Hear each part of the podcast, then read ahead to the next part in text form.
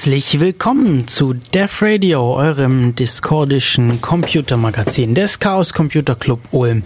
Ich bin Matu und mit mir im Studio ist heute Leo. Hallo. Hi, wie schon bei der letzten Sendung. Und wir setzen auch unser Thema vom letzten Mal fort. Nämlich letztes Mal haben wir uns schon über Heimautomation unterhalten. Und das wollen wir heute fortführen. Patrick ist heute nicht mit dabei, so wie beim letzten Mal, aber das kriegen wir auch so hin. Und ja, wir haben es uns ja schon gemütlich gemacht mit so jeweils einer Tasse Tee. Äh, viele Radiosendungen oder Podcasts haben ja traditionell irgendwie Bier oder Cocktails dabei. Wir haben heute Tee Oder Club Mate. oder Club Mate. Ja, wir haben heute Tee. Ähm, passend zum Wetter. Es ist echt kalt draußen. Sehr schnell. Ist langsam kalt. Sehr kalt So, geworden. denn heute, wir haben heute nämlich den 6. September 2015 für die Leute, die uns im Podcast irgendwann nachhören. Ähm, ja, über meine Kopfhörer höre ich mich gerade ganz fürchterlich an. Ich glaube, die werde ich nachher mal wechseln müssen. Aber das macht nichts. Ja, ich glaube, wir steigen direkt ins Thema ein. Vielleicht können wir noch so ein bisschen zusammenfassen, was wir denn beim letzten Mal gemacht haben. Also zum erst erstmal die Empfehlung, falls ihr die vorherige Folge noch nicht gehört haben solltet, dann wäre es vielleicht keine schlechte Idee, da mal reinzuhören. Das ist äh, der Radio Folge von vor zwei Wochen. Ich habe jetzt leider die Nummer nicht im Kopf. Irgendwas mit 200. Äh, das schaue ich mal eben kurz nach. Unsere Website ist defradio.de. und da gibt es einen Sendeplan und ein Archiv. Im Sendeplan stehen immer die kommenden Sendungen, beziehungsweise die, die noch nicht geschnitten sind. Und hier haben wir von vor zwei Wochen, vom 23. August 2015, die Sendung Nummer 298 mit dem Titel Home Automation mit Leo, mit Patrick und auch mit mir. Passen auch zum Thema die Sendung von 2008. Das ist die Def Radio Sendung 117 zum Thema Mikrocontroller. Genau, Mikrocontroller für, für weitere Informationen, aber so zum, zum Einstieg eignet sich eben diese Sendung Nummer 298. Das heißt, falls ihr gerade den Podcast hört ähm, und die 298 noch nicht gehört habt, Am besten auf Pause drücken. könnt ihr euch das überlegen, ob ihr das, ob ihr die 298 zuerst hören wollt. Falls ihr es live hört, dann sollte es eigentlich auch kein Problem sein, das nachzuhören. Wir wiederholen alles. Ja, Wichtige. Ja, worüber haben wir gesprochen? Wir haben ein bisschen letzte vor zwei Wochen Ins Thema So- eingeführt. ins Thema eingeführt, so ein bisschen drüber gesprochen. Äh, was ist die Motivation? Was ist überhaupt Heimautomation? Und haben da irgendwie festgestellt, ja, das ist, hat, ist irgendwie so eine ganz große Bandbreite. Jeder möchte da was anderes. Für mich zum Beispiel ist es irgendwie, ich möchte, ähm, ich möchte mein, mein Zuhause so ein bisschen im Blick haben, ein bisschen Status haben, welche elektrischen Geräte laufen gerade, ähm, verbrauchen Strom und oder sollten vielleicht auch nicht laufen oder habe ich irgendwas vergessen auszuschalten, so Licht oder Waschmaschine und möchte die vielleicht eventuell auch ein- und ausschalten können und natürlich auch einiges automatisiert, wenn es geht. Also daher auch der Thema Heimautomation, äh, der Name Heimautomation. Äh, Ich möchte vielleicht, dass sich mein Heim an mich anpasst, wenn ich nach Hause komme, dann eben bestimmte Sachen für mich vorbereiten. Grundsätzlich geht es einfach darum, sich die Arbeit leicht zu machen, möglichst viel Arbeit abzunehmen, alles möglichst automatisiert zu machen. Also für mich geht es ehrlich gesagt darum, damit Spaß zu haben, das Zeug zu bauen und im Betrieb zu haben. Das ist meine Motivation. Weil ich weiß nicht, ob so viel Arbeit spart. Also man muss da wirklich viel, viel Grips reinstecken, damit es dann wirklich so ist, dass es am Ende weniger Arbeit ist als davor. Weil Patrick hat ja auch schon letzte Woche erzählt, er hat seine ganzen, die kompletten Lichter im Haus seiner Eltern ähm, ans, an dieses Heimautomationsnetz angeschlossen über so ein Bussystem und hat aber gemeint, so ja, manchmal ist es dann doch schneller, kurz aufzustehen, den Lichtschalter zu drücken, anstatt das Smartphone rauszuholen und das über die App zu machen. Da sind wir auch beim Thema heute, mhm. weil ähm, letzte Woche hat ja der Patrick über seine selbstgebaute Lösung erzählt. Grundsätzlich kann man aber auch schon fertige Lösungen benutzen. Oder halbfertige Lösungen. Oder halbfertige Lösungen. Das heißt Bauanleitungen aus dem, aus dem Netz verwenden und einfach nachbauen. Der Vorteil, wenn man das Ganze selber macht, man hat mehr Kontrolle. Man weiß kommt genau, wahrscheinlich günstiger weg, je nachdem, was man haben möchte. Mhm. Man hat einfach ein passenderes, also man kann einfach ganz genau sich überlegen, was man braucht. Und besser erweitern. Wenn man vorher dran gedacht hat. ja, richtig. Das ist halt, das ist halt die Sache. Vielleicht noch eine kurze Info. Wir sind auch im IRC unterwegs. Ähm, da sind gerade noch ein paar andere Leute drin, die aber wahrscheinlich gerade nicht unbedingt zuhören. Irgendwie geht hier gerade mein, mein Handy macht hier gerade verrückt. Ja, die Webseite, ähm, falls man aus dem Netz drauf möchte, wir benutzen ähm, den IRC Web äh, Client vom Bürgernetz, das ist in-ulm.de. webiac.in-ulm.de ist der Raum Dev Radio. Also Raute Dev Radio. Genau. Die muss davor und ansonsten einfach irc.in-ulm.de dann kommen wir mit beliebigen IRC-Clients da drauf. Ähm, ja, kommt es dazu. Ansonsten, wir haben auch eine Telefonstudio-Nummer, falls ihr anrufen wollt. Äh, äh, Nummer ins, ins, Studio ist 0731 938 6299. Ja. Ähm, tja. Leo, du hast auch was mit Licht gemacht. Ich habe auch was mit Licht gemacht. Was hast du mit Licht gemacht in letzter Ich habe zuerst mal nachgeschaut, was es schon Fertiges gibt. Also grundsätzlich ähm, wollte ich bei mir zu Hause mal anfangen, alles zu automatisieren. Dadurch, dass ich wahrscheinlich bald umziehe, wollte ich das alles möglichst portabel haben. Das heißt, ich habe anders wie der Patrick alles, nicht alles fest installieren wollen, keine Kabel verlegen wollen, weil ich wusste, wenn ich das Ganze mobil mache, kann ich das sehr leicht umziehen. Deswegen habe ich geschaut, was es schon an fertigen Lösungen gibt. Da gibt es ja zum Beispiel die Philips Hue. Die kostet aber relativ viel Geld. Man braucht einen Controller und Gateway dazu. Und äh, man ist sehr eingeschränkt, was man damit machen kann. Es gibt zwar eine Smartphone-App und man kann das Ganze schön vom Handy aus steuern, aber das war mir nicht genug. Deswegen habe ich geschaut, was es sonst noch gibt. Und da gibt es schon kommerzielle Lösungen, die eben viele Systeme vereinen. Das heißt, man benutzt zum Beispiel diese Hue-Light oder zum Beispiel fertige ähm, Netzwerksteckdosen, die könnte man theoretisch auch per Fernbedienung ein- und ausschalten oder dann eben mit einem globaleren Controller, der mehrere Systeme gleichzeitig steuern kann, eben auch mit, mitsteuert. Ähm, da gibt es zum Beispiel fertige Lösungen von Vera. Getvera.com wäre da die Lösung, ähm, die Webseite der Lösung. Aber das war mir dann zu kommerziell. Wir sind hier beim Chaos Computer Club und wir wollen selber Hand anlegen. Deswegen habe ich recherchiert und geschaut, was gibt es denn für, ich sag mal, semi-professionelle, semi, ähm, also nicht professionelle, sondern semi-Selbstbau-Lösungen. Ähm, da habe ich die Webseite MySensors gefunden, mysensors.org. Da gibt es wunderschöne Anleitungen, ist sehr schlicht oder sehr bunt, ähm, je nachdem, wie man es gern haben möchte, gehalten.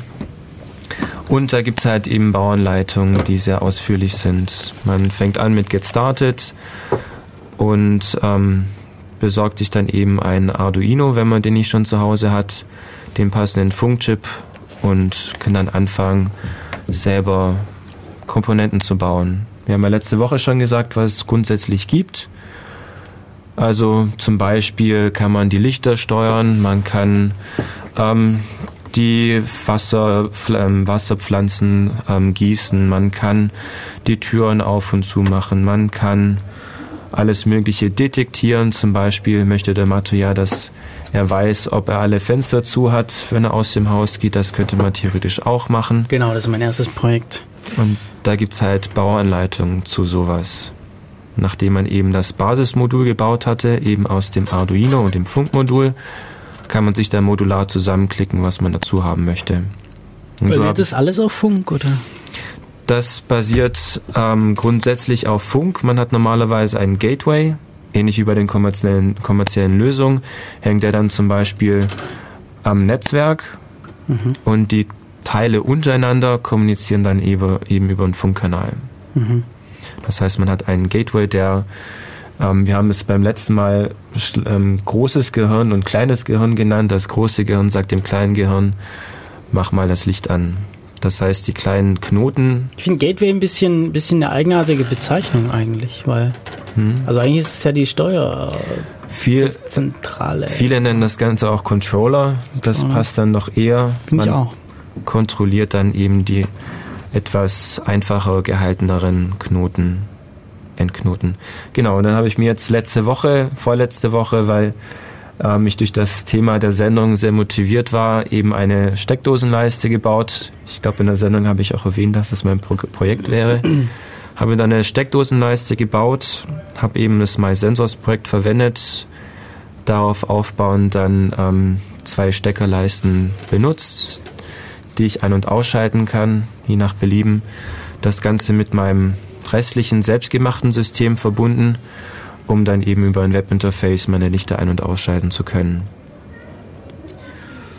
Der nächste Schritt wäre dann die Sensoren, die auch an dem ähm, Endknoten drin sind, ähm, schön aufzubereiten, damit ich dann weiß, welche Temperatur es gerade in meinem Haus hat, in meinem Zimmer, in, meiner, in meinem Raum hat. Und dann im nächsten Schritt ähm, noch ein PIR-Modul einzubauen. Das ist ein Passive Infrared, Infrared Receiver der kann feststellen, ähm, ob sich gerade etwas bewegt hat. In den normalen Bewegungsmeldern ist der auch drin. Und damit kann ich dann sagen, wenn ich gerade ins Zimmer komme und ähm, ich gerade im Bett liege, dann soll doch bitte mein Licht ausgehen. Andernfalls, wenn draußen die, Temper die, die Helligkeit einen Grenzwert überschritten hat, unterschritten hat, um genau zu sein, dann soll das Licht doch angehen. Das wäre so der nächste Schritt. Das ist ganz cool. Also insofern ähm, wäre es für mich doch Arbeit abnehmen. Das heißt, ich muss nicht immer zum Lichtschalter rennen. Allerdings birgt das natürlich auch die Gefahr, dass das ähm, Randfälle nicht abdeckt. Mhm. Das heißt, man braucht dann immer Kontrolle, Endkontrolle über das System. Ja, es ist halt bei, bei solchen Sachen mit zu Hause, nicht zu Hause, da ist halt immer die Frage. Ich sitze halt doch mal irgendwie auch im Dunkeln da auf der mhm. Couch. Manchmal will ich aber auch Licht haben. Und woher weiß jetzt das System, wie das ist? Das finde ich die Schwierigkeit, das, dieses System so zu bauen, dass es einem dann letztendlich nicht im Weg ist, sondern wirklich Arbeit abnimmt. Ich finde, das Thema hat sehr viel Potenzial. Man könnte viele andere Bereiche der Informatik mit einbringen, zum Beispiel neuronale Netzwerke, das System lernt dann. Das habe ich mir neulich Verhalten. bei unserem Fahrstuhl gedacht. Wir haben bei uns im, im Haus, wo ich wohne, ähm, es ist so ein, so, so ein größeres Wohnhaus mit vielen Wohnungen drin. Und da haben wir auch einen Aufzug, einen Fahrstuhl drin. Mhm. Und da habe ich mir gedacht, ah, das wäre doch super, wenn das Ding einfach lernt, zu welcher Tageszeit es sich wohin platzieren sollte. Weil ich warte immer relativ lange, bis dieses Ding kommt. Mhm. Das bleibt immer da, wo es zuletzt war. Das ist ein relativ alter Aufzug. Und dann ich mir gedacht, so, ja, eigentlich wäre das ganz einfach. Da sind vier Schrauben dran im Aufzug aufschrauben, Chip reinmachen, der lernt, äh, welche Knöpfe zu welcher Tageszeit gedrückt werden. Strom ist sowieso schon drin. Mhm. Und äh, das Ganze dann äh, anwendet.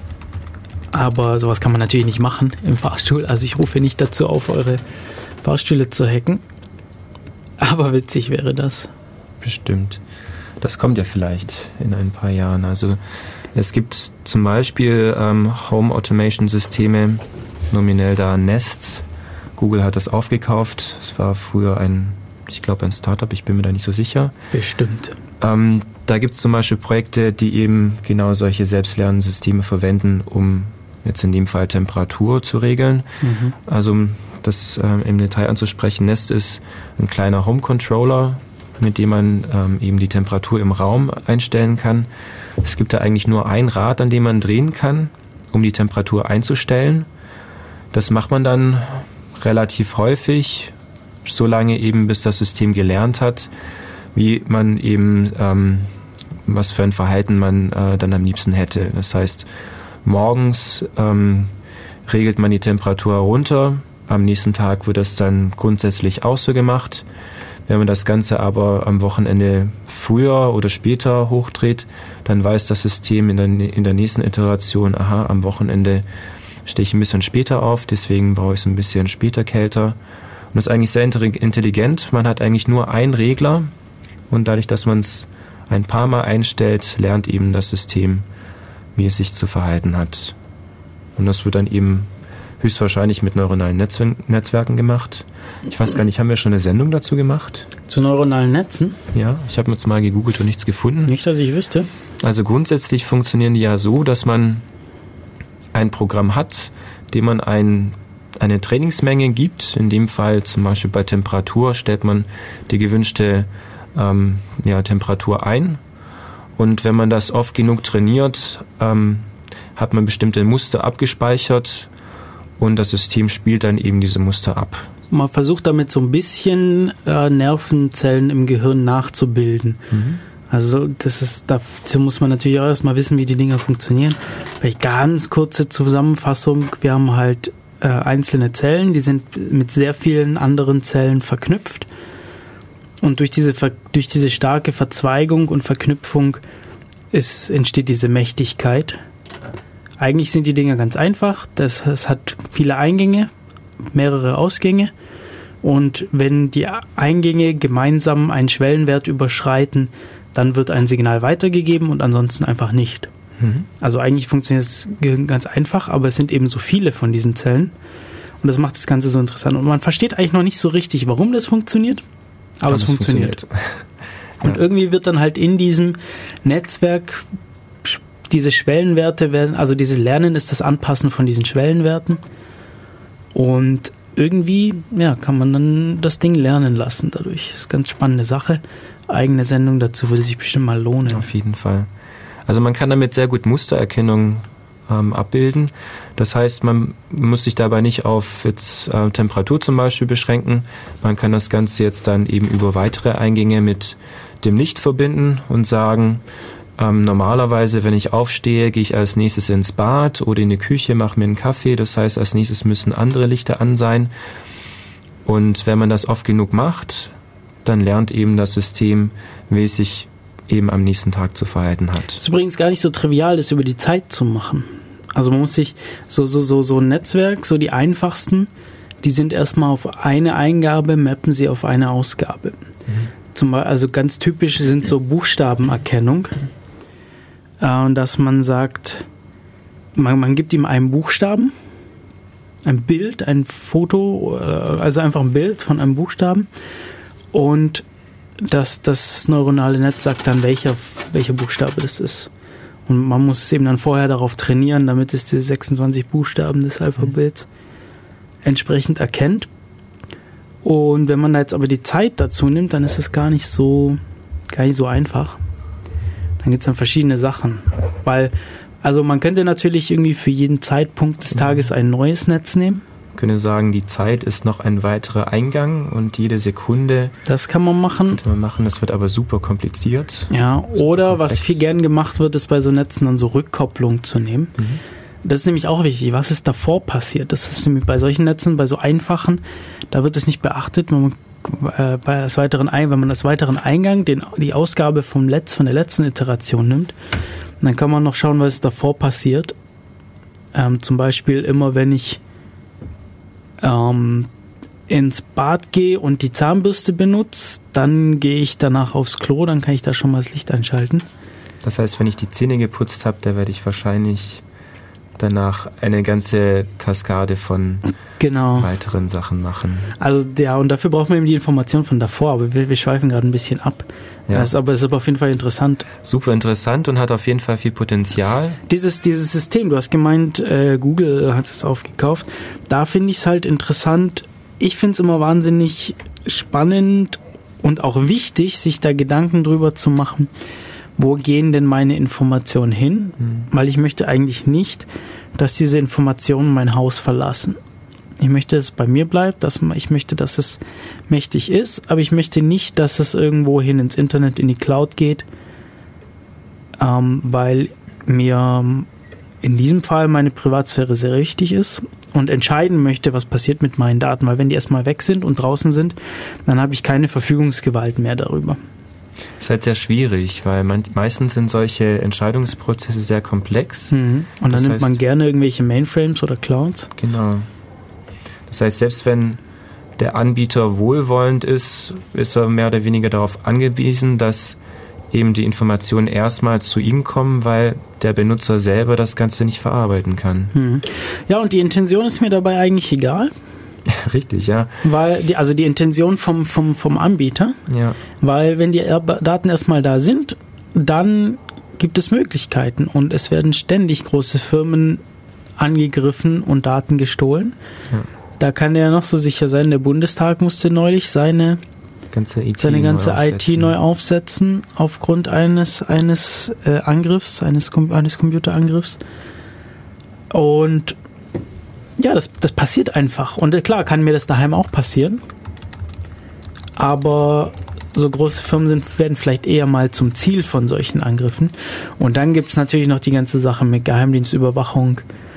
Ähm, sobald die Daten in den USA sind oder in anderen Ländern, wo stark das Internet überwacht wird. Aber da gibt es theoretisch auch Möglichkeiten, das anders zu machen. Ich, ich kenne mich jetzt mit der Terminologie nicht so ganz aus, aber ich glaube, das heißt Zero Knowledge Computing.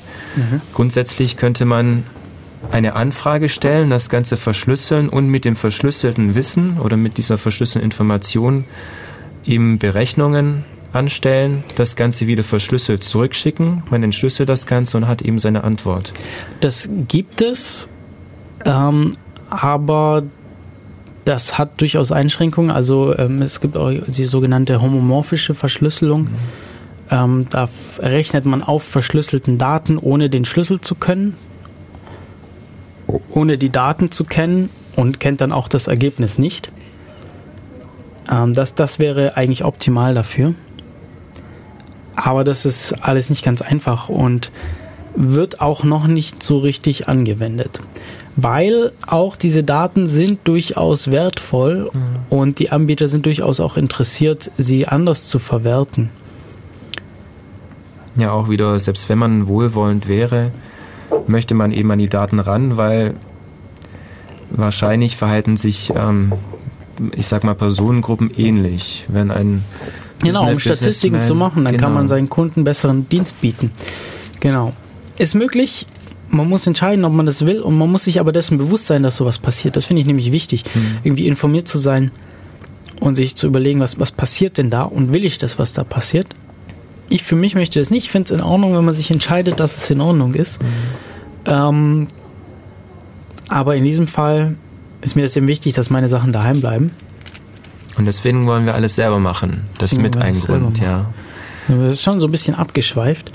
Ähm, ja, das wäre jetzt eben so, so ein kommerzielles System, wo man nicht viel machen muss. Genau. Man steckt es ein, man baut vieles, also viele, viele von diesen Systemen muss man schauen, ob man die vielleicht vom Elektriker einbauen lässt. Die werden dann irgendwie tiefer verankert, dann werden dann vielleicht ein. Bus muss dann vielleicht gelegt werden, also so ein Datenverbindung, Datenkabel, Datenbus.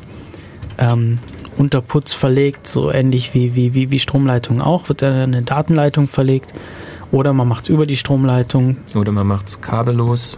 und man macht es kabellos. Auf jeden Fall wird es dann, kann es sein, dass das dann irgendwie so installiert werden muss. Kann sein, dass es recht einfach ist und man das selber machen kann. Auf, auf jeden Fall braucht man dann irgendwie noch Geräte. Meistens ist das Ganze teuer. Sehr, sehr teuer. Im Vergleich zu so Selbstbausachen. Ja. Und ähm, ja, und man ist nicht so flexibel. Mhm. Die Dinger, also meiner Erfahrung nach können die Dinger nicht so viel. Nach dem, was ich so auf die Schnelle gefunden habe. Ja, es gibt halt vor allem viele Hersteller und viele verschiedene Lösungen. Also man kann ja zum Beispiel Ja. auch eine Kamera anschließen und man kann sein, seine ganze Wohnung überwachen. Also nicht nur ähm, per Knopfdruck ein- und ausschalten, sondern auch schauen, wer dann vor der Tür steht, bevor, Tür, vor der Tür steht, bevor man ihn aufmacht. Aber das Ganze ist, wie Mato schon gesagt hat, sehr teuer teilweise. Und, und eben diese typischen Anwendungsfälle sind halt so Licht ein- und ausschalten, ähm, Heizung regeln und vielleicht Rollläden hoch und runter fahren. Das sind so die typischen Anwendungen. Aber was ich zum Beispiel auch haben möchte, ist meine Topfpflanzen überwachen, weil ich gerne mal vergesse, Blumen zu gießen. Hätte ich gerne da irgendwie so eine Anzeige, so hier, ähm, mach doch mal, die Pflanze ist vertrocknet gerade. Und sowas ist dann schon wieder ganz schwer, dann nachzurüsten. Ganz im Gegenteil zu Selbstbau-Dingern. Aber äh, das hatten wir eigentlich alles in der letzten Sendung schon besprochen. Mhm. Was man damit machen kann. Genau. Und vielleicht machen wir jetzt noch eine kurze Pause. Und dann reden wir über ähm, semi-professionelle Lösungen, was man selber machen kann mit freier Software und Ja. so, dass vor allem die Daten bei einem selber bleiben. Wir gießen vielleicht unseren Tee nochmal auf. Und unsere Pflanzen, Und so- bevor wir mit der Heimautomation Da gibt es sogar weitermachen. eine Pflanze, genau. Und zwar äh, machen wir jetzt mal ein bisschen Musik. Ich möchte heute ein bestimmtes Album vorstellen. Wir haben hier freie Musik. Ähm, ich werde den Link in die Show Notes legen auf der, auf der Website www.defradio.de. Gibt es zu jeder Sendung eine Seite. Äh, da werde ich den Link zum Album gleich reinstellen. Das mache ich gleich in der Pause. Und der Künstler, der freie Musik macht, also freie Musik hier ohne ohne die Notwendigkeit, Lizenzgebühren zu zahlen, wenn wir, wenn wir es spielen und das damit auch im Podcast lassen dürfen. Äh, der Künstler heißt John Q und der erste Song heißt Brushfire, genauso wie das Album, von dem das Ganze stammt, das nämlich auch Brushfire heißt. Und ja, ich habe das Ganze schon mal gespielt, aber es ist ein schönes Album. Ich habe das ganze Album noch nicht gespielt, aber ich glaube, den Song Brushfire hatten wir, glaube ich, sogar letztes Mal auch schon. Diesmal das ganze Album, schöne Gitarren und so. Oh, ja, viel Spaß damit und bis gleich. Radio Free FM 102.6. Ihr hört Radio Free FM hier auf 102,6 Megahertz im Äther. Äh, ja, Ulms Ulms, in Ulm. und um Ulm herum. Wir sind Def Radio, euer discordisches Computermagazin des Chaos Computer Club Ulm. Ich bin Mattu, im Studio mit mir ist heute Leo Hallo. und unser Thema ist Hausautomation. Hast das Thema, die, wie du es auf der Webseite verkündet hast, noch gar nicht erwähnt. Bestimmt, auf der Webseite steht nämlich Licht an. Home Automation. Licht an! Heute unser Thema, weil Home Automation hatten wir ja schon letzte Woche, ne, vor zwei Wochen. Wir haben immer nur alle zwei Wochen ähm, Sendung. Wir haben jetzt wieder frischen Tee. Wir können auch mal eine Sendung über Tee machen, Sehr gerne. ich. Aus der ganzen Welt. Aber ich wüsste, ich glaube, ich weiß da zu wenig selber. Da müssen wir vielleicht jemanden einladen, der mehr davon kennt, mehr, mehr sich auskennt. Ähm, würde mich sehr interessieren. Also ich bin ja riesiger japanischer Grüntee-Fan. Du trinkst eher chinesische Tees, glaube ich. Ja, aber eher Überwiegend. schwarzen Tee. Eher schwarzen Tee. Ja, ich bin ein wahnsinniger Fan von Grüntee. Ähm, ja, hauptsächlich japanisch. Und Das hat einfach so einen ganz eigenartigen Geschmack. Du schmeckst, wo der herkommt und ist irgendwie ganz anders als so, vor allem anders als so Supermarkttee. Ja. Ja, man merkt, man muss vor allem wissen, dass äh, schwarzer Tee, grüner Tee, gelber Tee, das wird alles aus denselben Teeblättern hergestellt. Pflanze, ja, weißer Tee. Und es wird einfach nur anders fermentiert. Ja. Sehr Naja, es ist alles Tee, ja, und es gibt halt nur eine Teepflanze. Punkt. Naja, aber das ist heute nicht unser Thema. Auch wenn die Teesaison, haben wir gerade festgestellt, äh, wieder angefangen hat, bei der Kälte da draußen, tut es ganz gut. Nee, unser Thema heute ist Hausautomation. Wir haben schon eine Sendung vor zwei Wochen gehabt.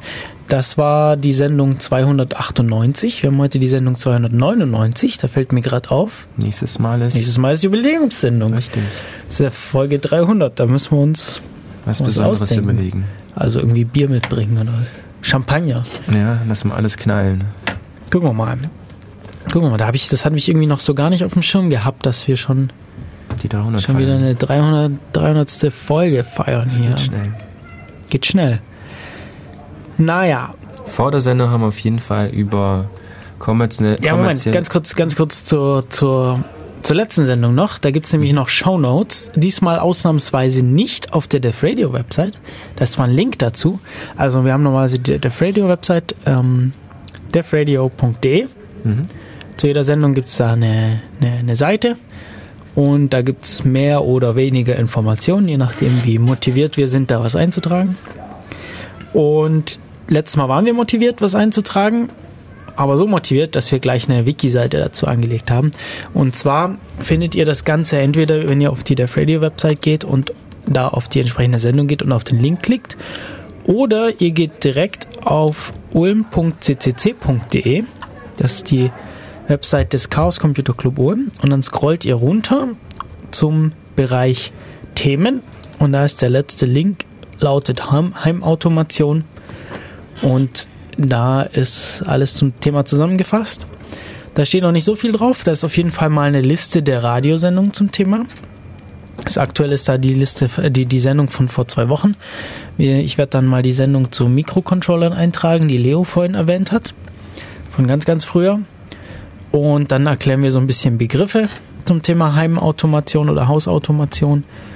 Nämlich hier Heimautomation selber, äh, Sensoren, Aktoren und so. Und dann gibt es noch so ein paar Links zu Projekten und Websites. Das werden wir jetzt dann vielleicht auch noch um Literatur erweitern. Mal gucken. Mhm.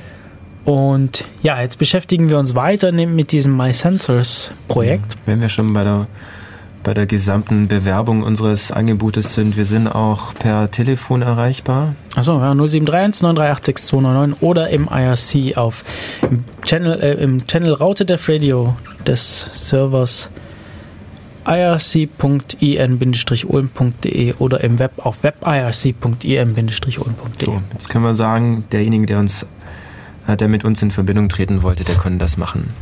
Ja. Oder falls das Ganze jemand über Podcasts anhört, haben wir ein Gästebuch. Da freuen wir uns auch über Kommentare. Twitter at dev-radio. Gibt's auch. Gibt's auch. Genau. Wird sogar in letzter Zeit wieder mehr benutzt. Ich habe heute das Passwort zurückgesetzt, um auch mal wieder tweeten zu können. Super. So, mysensors.org ist so deine Lieblingswebsite, habe ich das Gefühl. Lieb ist meine Lieblingswebseite. Die haben Beispiel Sensorknoten, so ein bisschen Implementierung, Beispiel Code, genau. den man verwenden kann. Und sie haben aber auch eine Liste von Controllern. Controllern, was sich jetzt hauptsächlich auf die Software bezieht. Oder? Genau, ja, also die Controller, die steuern praktisch dieses große Gehirn, wie wir das in der letzten Sendung genannt hatten. Die Controller, die sagen den kleinen Knoten, zum Beispiel eben den Lichtknoten, also den Knoten in der Steckdose auch, ähm, wann Sie sich ein- oder auszuschalten haben, welche Helligkeitsstufe Sie gerade einzustellen haben. Das machen die Controller. So ein Controller, den könnte man jetzt zum Beispiel über dieses My Sensors Projekt sehr leicht nachbauen. Da gibt es dann eben eine Bauanleitung. Man kann sich die Teile bestellen. Also nicht über die Webseite, die verlinkt eigentlich nur auf die entsprechenden Seiten, was aber sehr praktisch ist und sehr, sehr, sehr preiswert. Da kann man sich dann eben alles zusammenklicken. Braucht dann wahrscheinlich ein bisschen Zeit, bis das Ganze ankommt, weil das meist über naja, Fernost importiert werden muss. Und dann kann man loslegen. Wenn man dann grundsätzlich so einen ähm, Controller gebaut hat, dann muss der irgendwie anzusteuern sein. Das heißt, wenn der irgendwo in der Ecke steht, dann weißt du immer noch nicht, wann ich dann tatsächlich irgendwas steuern möchte. Da braucht man dann freie Implementierungen am besten oder kommerzielle, kommerzielle Implementierungen von eben diesen Controller, ähm, von dieser Controller-Software. Der Patrick hat letzte Woche FHEM ähm, erwähnt. Er hatte vor das, das Ganze, da drauf? das auch da drauf. Das kann man auch mit MySensors verwenden. Er hatte vor, das Ganze dann eben auf seine Fritzbox ähm, zu installieren. Das heißt, diese, diese Controller-Software, die ist sehr flexibel, die kann dann verschiedene kommerzielle und selbstgebaute ähm, Projekte steuern. Andere sind eben zum Beispiel Vera, hatten wir vorhin erwähnt, kommerziell kann dann zum Beispiel. Vielleicht bevor wir die ganzen Projekte vorstellen oder so, so, so ein bisschen durchgehen, was es gibt, was wollen wir denn, dass es das, das Ganze kann? Also es ist eine Steuersoftware. Genau. Das heißt, wir wollen auf jeden Fall, dass es mit den Endknoten, mit den Aktoren und mit den Sensoren irgendwie kommunizieren kann. Genau, das macht es dann meist über einen Hardware-Controller. Äh, Wenn man das Ganze jetzt, ich sag mal, für die ähm, Philips Hue oder für die Z-Wave-Steckdosen benutzt, dann braucht man normalerweise eben ein Hardware-Gerät, das ähm, sehr simpel anzusteuern ist, dem man dann sagen kann, mach jetzt irgendetwas an. Das hat dann eben ein, ich sag mal, eine API, eine, ähm, ein programmierbares Interface, das einheitlich ist. Das heißt, man kann jedem Controller sagen, ähm, mach an und das in der gleichen Sprache mit der gleichen Terminologie. Und ähm, da gibt's eben verschiedene und die ganzen Software-Einheiten, die ganzen Software-Controller, die sprechen dann eben mit diesen Hardware-Controllern eben in dieser einheitlichen Sprache, in dieser einheitlichen Terminologie und das Ganze ist dann sehr erweiterbar. Was wir am Ende damit machen wollen, ist, wir möchten dann zum Beispiel über eine Webseite, weil das meist der größte gemeinsame Nenner ist. Man möchte dann über eine Webseite. Also was vielleicht allgemein, wir brauchen halt irgendein User Interface. Genau, wir möchten. Was das ist, das kann eine Webseite das sein. Kann genau eine das Webseite kann eine Smartphone-App sein. Genau. Das kann aber auch, könnten, das könnten auch Hardware-Knöpfe sein. Genau. Man könnte sich einen Kasten bauen, Knöpfen. Genau. Äh, das kann aber auch äh, die, die, die Konsole sein auf einem Computer. Also, dass man über Tastatur, Konsole sich da einloggt, äh, alles textbasiert macht. Alles möglich. Und das wollten wir halt haben, oder das will man generell haben. Das kann man dann eben über diese Softwarelösung machen. Wie gesagt, normalerweise bieten die alle eine Webseite an, weil das meiste größte gemeinsame Nenner ist. Das heißt, man kann entweder mit dem Tablet drauf, mit dem iPhone, mit dem Android-Phone und so weiter. Das heißt, man muss keine ähm, auf eine bestimmte Plattform ausgerichtete Applikation schreiben. Aber bei vielen freien und kommerziellen, kommerziellen Lösungen gibt es dann auch spezielle ähm, ja, ähm, Software, die dann zum Beispiel eben für Smartphone geschrieben ist. Damit kann man dann noch ähm, komfortabler eben seine Knoten steuern. Zum Beispiel das Licht einschalten. Und das möchten wir eigentlich haben, zumindest im ersten Schritt, War, weil das am ich möchte da noch ein einfachsten paar Sachen hinzufügen. Mhm.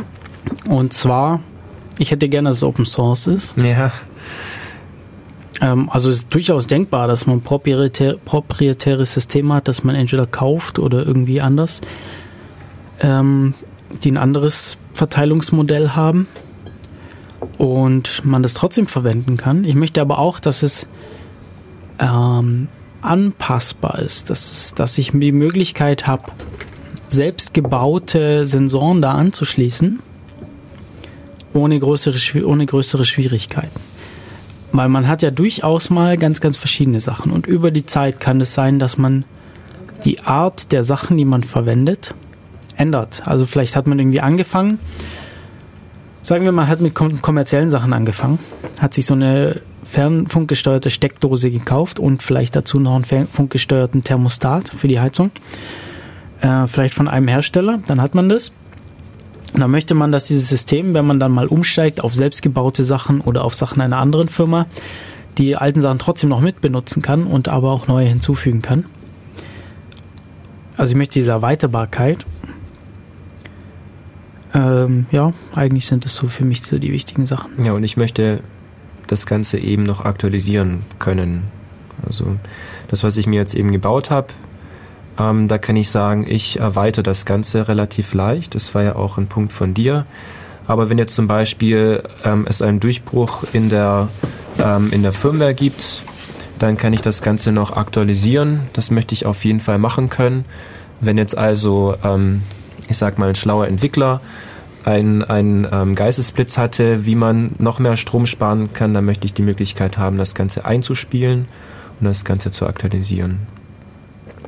Das sind so Dinge, die wir haben wollen. Und was ich halt sehr, ähm, ich sag mal, vorteilhaft an freien Lösungen finde, ist, dass man viel Kontrolle eben hat. Ich habe mir dann eben ähm, bei dieser Steckerleiste noch eine Fernbedienung dazu gebaut, weil ich zwar eines dieser freien Software-Controller installiert hatte, das war mir dann aber zu, ähm, zu riskant, weil ähm, ich habe dann meist eben eine Raspberry Pi ist es bei mir ähm, in der Ecke stehen. Falls die mal aus ist, ähm, möchte ich aber trotzdem das Licht ein- und ausschalten können. Deswegen habe ich mir eben das Ganze in Hardware nachgebaut. Der schickt dann eben den gleichen An- oder Aus-Kommando, ähm, schickt es dann eben an diesen Aktuatorknoten. Und ähm, ich bin mir sicher, dass es, wenn überhaupt, sehr, sehr schwierig wäre, das Ganze für diese kommerzie- kommerziellen Software oder diese ko- kommerziellen Hardware-Lösungen nachzubauen. Ja, also es gibt schon, ich habe schon mal gelesen, da gibt es schon Möglichkeiten, manche zu hacken und die anzupassen, aber nicht alle ähm, Hardwarehersteller sind da erfreut drüber und unterstützen das. Viele versuchen das auch zu verhindern, solche Sachen. Diese Liste auf mysensors.org, da ist ja eine durchaus lange Liste. Ist das alles Open Source? Das ist nicht alles Open Source. Also da gibt also nochmal auf MySensors, um darauf zurückzukommen, da gibt es eben eine Liste für Software-Controller. Die kann man dann benutzen, nachdem man eben seinen Hardware-Controller gebaut hat. Ein Hardware-Controller kann sein der eigene Router, ein dedizierter Rechner, der rumsteht.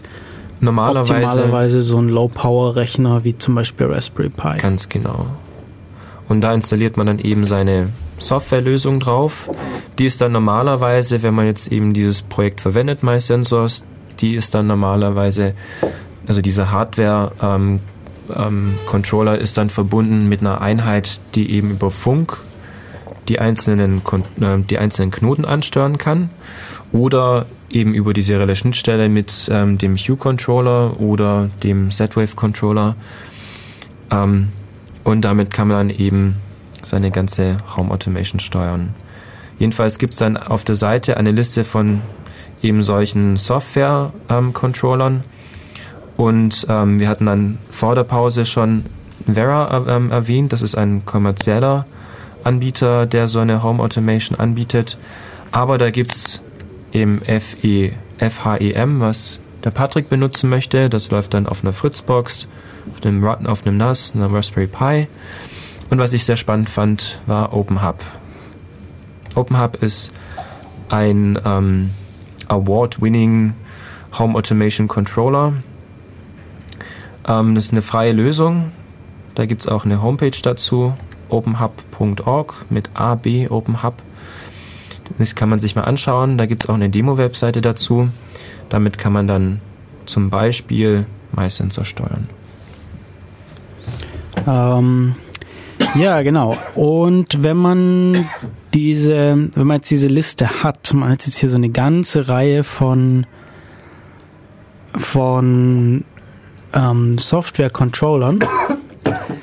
Nach, ich überlege mir gerade, nach welchen Gesichtspunkten ich die denn auswählen möchte.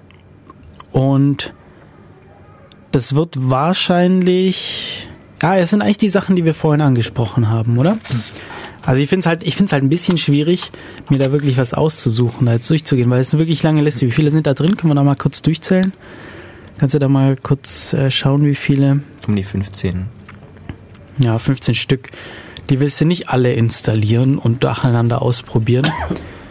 Das ähm, wäre mir zu viel Arbeit, das so zu evaluieren. Ja, das Gute ist, es, ähm, fast jedes ähm, dieser, dieser Lösung hat ja eine Demo-Webseite. Das heißt, man kann Mhm. sich das dann anschauen, kann sehen, wie gut das funktioniert. Ja, das zeigt die Benutzeroberfläche. Das ist eine wichtige Sache, aber das ist nicht alles. Das sagt dir zum Beispiel nicht, wie leicht kannst du Plugins schreiben, um andere Sachen einzufügen. Das ist richtig. Aber ich persönlich finde die, ähm, das Interface mit am wichtigsten, weil das bedient man dann fast jeden Tag. Oder das ist das, womit der Benutzer dann wirklich am meisten interagiert. ja. Ja, grundsätzlich, ähm, Man möchte auch, dass es erweiterbar ist. man möchte auch, dass er erweiterbar ist. Also grundsätzlich gibt es dann verschiedene Systeme auf, also verschiedene ähm, Sprachen, auf denen das Ganze aufgesetzt ist. OpenHub zum Beispiel auf ähm, Java-Basis. Noch eine weitere Lösung heißt Home Assistant, die basiert dann zum Beispiel auf Python. Der erwähnte FIM basiert auf Perl. Das heißt, danach könnte man sich zum Beispiel ausrichten. Gibt's was auf Lua basierend? Bestimmt. Lua läuft überall. Über Lua müssen wir mal eine Sendung machen. Das heißt, danach könnte man sich ausrichten, welche Sprache kennt man, ähm, was ist am einfachsten für einen selber, weil wenn man dann Plugins schreiben möchte, wenn man das Ganze erweitern möchte, dann fällt, einem, dann fällt es einem vielleicht einfacher, wenn man, wie du zum Beispiel Lua kann. Ähm, Ich kann das nicht, aber ich find's witzig. oder Python. Ja. Python kann jeder. Python kann jeder. Ähm, Genau, und darauf kann man sich dann ähm, stützen oder man kann schauen, was am meisten verwendet wird. Mich interessiert OpenHub deswegen, weil es eben ähm, sehr viele, weil die Community sehr groß ist ähm, Und andere interessieren mich eben, weil die Sprache, die sie benutzen, sehr, äh, sehr schön ist. Es gibt auch ganz viele neue und ähm, ich sag mal junge ähm, solcher, solcher Projekte, die dann zum Beispiel auf Node.js basieren, ist auch sehr interessant. Und danach kann man sich dann eben richten. Sprache, wo möchte man es dann aufsetzen und wie einfach ist das wartbar und erweiterbar. Ja, wie viel Infos gibt's? Äh, ist diese, diese, die mycensus.org Seite, ist es nützlich, um die Sachen zu vergleichen? Also man hat auf jeden Fall eine Liste an Features zu jedem. Man sieht, wie einfach das Ganze zu integrieren ist. Wenn man jetzt zum Beispiel meistens auf die Webseite geht von, von jedem einzelnen Software-Controller, ähm, kann man dann eine Demo anschauen und man kann sehen, wie einfach es ist, ein Plugin zu integrieren, weil man dann entweder auf das Forum verwiesen wird, wo es jemand mal gemacht hat, oder auf die Homepage der Softwarelösungsseite da wird dann häufig beschrieben, wie man jetzt in dem Fall MySensors einbettet, einbindet. Das ist eigentlich sehr interessant, weil viele basieren dann eben auf Regeln. Man kann dann eine Regel aufstellen, kann dann zum Beispiel sagen, wenn in meinem Zimmer die Temperatur unter 15 Grad sinkt, dann schalte die Heizung an und heize bis auf 37 Grad. Das ist vielleicht ein bisschen viel, vielleicht auf 32 Grad, auch viel. Was hast du für Zimmertemperaturen? Nee, das war jetzt mein Beispiel. Kommt natürlich darauf an, was man macht. Also wenn man irgendwie Bier braut, dann braucht man vielleicht ein Zimmer, das nur 12 Grad hat. Ja. genau. Ähm, andere basieren eben, sind sehr rudimentär, vor allem die, die, relativ wenig Ressourcen brauchen. Da kann man eigentlich nur auf den Knopf drücken und dann geht eben das Licht ein und aus. Oder bei anderen kann man zum Beispiel ein ähm, ein Mockup, einen Plan eines Hauses nachbauen, nachzeichnen und dann kann man sagen, das Licht neben dem Sofa soll eben jetzt angehen. Das ist cool. Ich habe neulich auch einen Plan meines Hauses, also meiner Wohnung nachgezeichnet, äh, aber in Ticks. Das war ich ganz witzig, weil ich habe dann also so, also Ticks. Musst du erklären? Muss ich erklären. Das hätte ich vielleicht das, das Du also musst okay. erstmal mit LaTeX anfangen. Mit LaTeX anfangen. LaTeX ist ein Textsatz, eine Textsatzsoftware. Eigentlich ein Frontend für Tech, aber naja, nehmen wir mal LaTeX. Man schreibt da so Text und dazwischen so Markup-Befehle. Das ist eine Auszeichnungssprache. Und ja. das entsprechende Software-Tools machen mir dann mein fertiges Dokument daraus. Entstanden ist es für den Buchdruck, um professionell professionelle äh, Buchlayout zu machen. Ja. Äh, und mittlerweile benutzt man das für alles Mögliche. Und irgendwann, ja, nachdem sich hier Bücher und Medien weiterentwickelt haben, man braucht heutzutage immer in allen Büchern irgendwie Grafiken und so Zeugs. Irgendwann kam da mal Tix dazu. Äh, Tix steht für Tix ist kein Zeichenprogramm. Wie heißt es, wenn das so, wenn das erste Buchstabe vom, das ist kein Akronym, sondern irgendwie sich selbst referenziert? Egal. Recursive Acronym? Egal. Ein rekursives Akronym. Rekursiv, möglicherweise, wahrscheinlich nicht. Ähm, vielleicht weiß es jemand im Chat hier. Hm, mal in den Chat gucken. Naja, meldet sich niemand. Ne, auf jeden Fall. Äh, steht rekursiv Akronym. Rekursives Akronym, okay. Äh, TIX ist kein Zeichenprogramm und TIX ist eine Sprache in dieser Tix-Sprache, mit der man eben Grafiken erstellen kann. Aber eben man zeichnet die auch nicht, sondern man programmiert die auch. Und das ist nicht immer einfach, aber es ist sehr, sehr, sehr, sehr mächtig. Und zum Beispiel mein Plan ist programmierbar. Also ich kann zum Beispiel irgendwie sagen, die Türen, die eingezeichnet sind und die Fenster, in welchem Winkel sind die offen und dann kann ich das, dann macht es das irgendwie in diesem Plan so. Also es ist ganz witzig. Das heißt, falls ihr mal die Tür zu, zunagelt, dann kannst du es auch sehr schnell ändern. Genau. Warum willst du meine Tür zunageln? Ähm, wie wird denn da der Plan erstellt? Weil das sieht eigentlich ganz cool aus. Also ihr seht es hier natürlich leider gerade nicht. Auf welcher Website sind wir denn, falls? Auf mysensors.org und das war jetzt... Slash Controller slash FHEM. Genau, da sieht man zum Beispiel einen Plan eines Hauses und ähm, kann man dann Sofas hinstellen. Das ist ein hübscher Plan. Das ist ein hübscher Plan. Gibt es noch viel coolere Sachen, zum Beispiel PyDome. Da gibt es auch super Hausstrukturen, die man sich dann in 3D anzeigen lassen kann. Weil mein Plan war nämlich, diesen Plan anzuzeigen. Also mein Plan war, mein Dein Plan ist Plan war, diesen, den. Plan des, der Wohnung anzuzeigen, neben der Haustür Mhm. und zu zeigen, welche Fenster gerade offen sind. Wahrscheinlich wird es, ja doch, vielleicht läuft es so. Ich habe nämlich neben dem Ausgang habe ich so eine Schranktür. Da kann ich einen Bildschirm reinstellen mit dem Raspberry Pi. Mhm.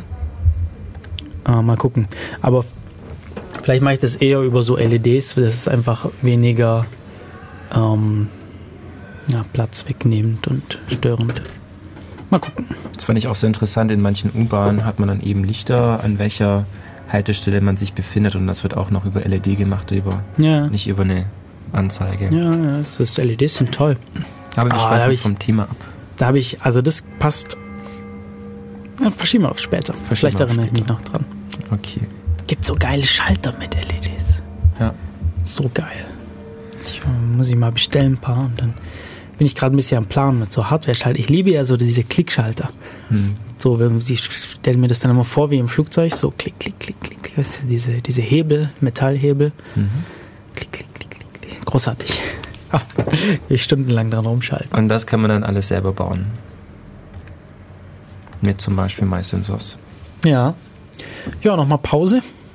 Oder wollen wir da noch irgendwie. Wir können ja nachher nochmal ins Detail gehen, wie man dann die Hardware baut. Ja. Okay, dann machen wir weiter mit dem Künstler John Q, also mit Musik vom Künstler John Q vom Album Brushfire und jetzt kommt der Song Sweet Bamboo. Bis gleich. So, da sind wir wieder zurück hier auf Radio Free FM. Hier ist Def Radio. Ein Song, den ihr gerade gehört habt, war von John Q und trägt den Titel Shoebox. Ähm, schön ruhige Rockmusik passt irgendwie so ein bisschen zu dem herbstlichen Wetter draußen, finde ich. Mhm. Und zu unserem Tee. Der so langsam kalt wird.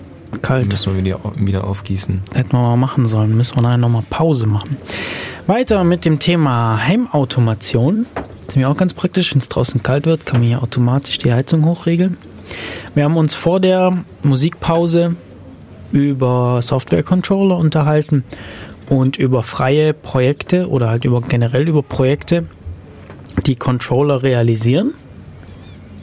Und jetzt wollen wir so ein bisschen ins Detail gehen, wie baut man denn sowas auf?